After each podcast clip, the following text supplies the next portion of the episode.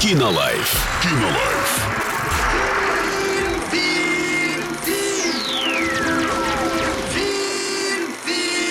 Кинолайф.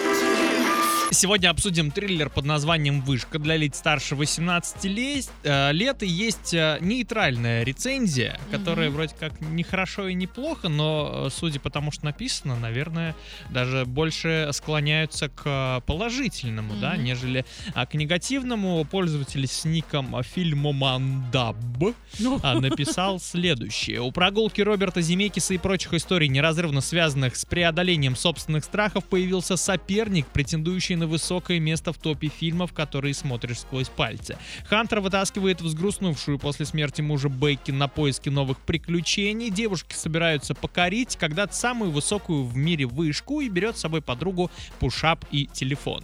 Забравшись, девушки оказываются в ловушке, давно не ремонтировавшейся и не проходившей осмотр вышки. Начинается кино как сиквел «Миссии невыполнима», герои даже сами шутят об этом. Потом происходит трагедия, и главная героиня уходит в отрыв на 51... Отрыв кавычках. Естественно, на 51 неделю все это время ее пытается вернуть в жизнь отец. Но все меняется, когда в ее жизнь вновь появляется Хантер, берущая и встряхивающая подругу. Ух уж это Хантер.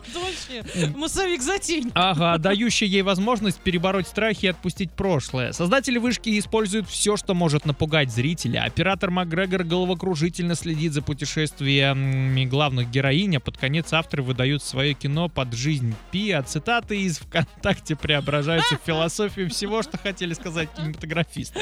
Вышка — история с примесью многих жанров. Как только зрителям начинает казаться, что все выдохлось, авторы тут же подсоединяют новые идеи, сложности, заставляют дуэт главных героинь мучиться на полную катушку. Сходите, посмотрите в кинотеатре мир и составьте свое мнение. Кинолайф. Кинолайф.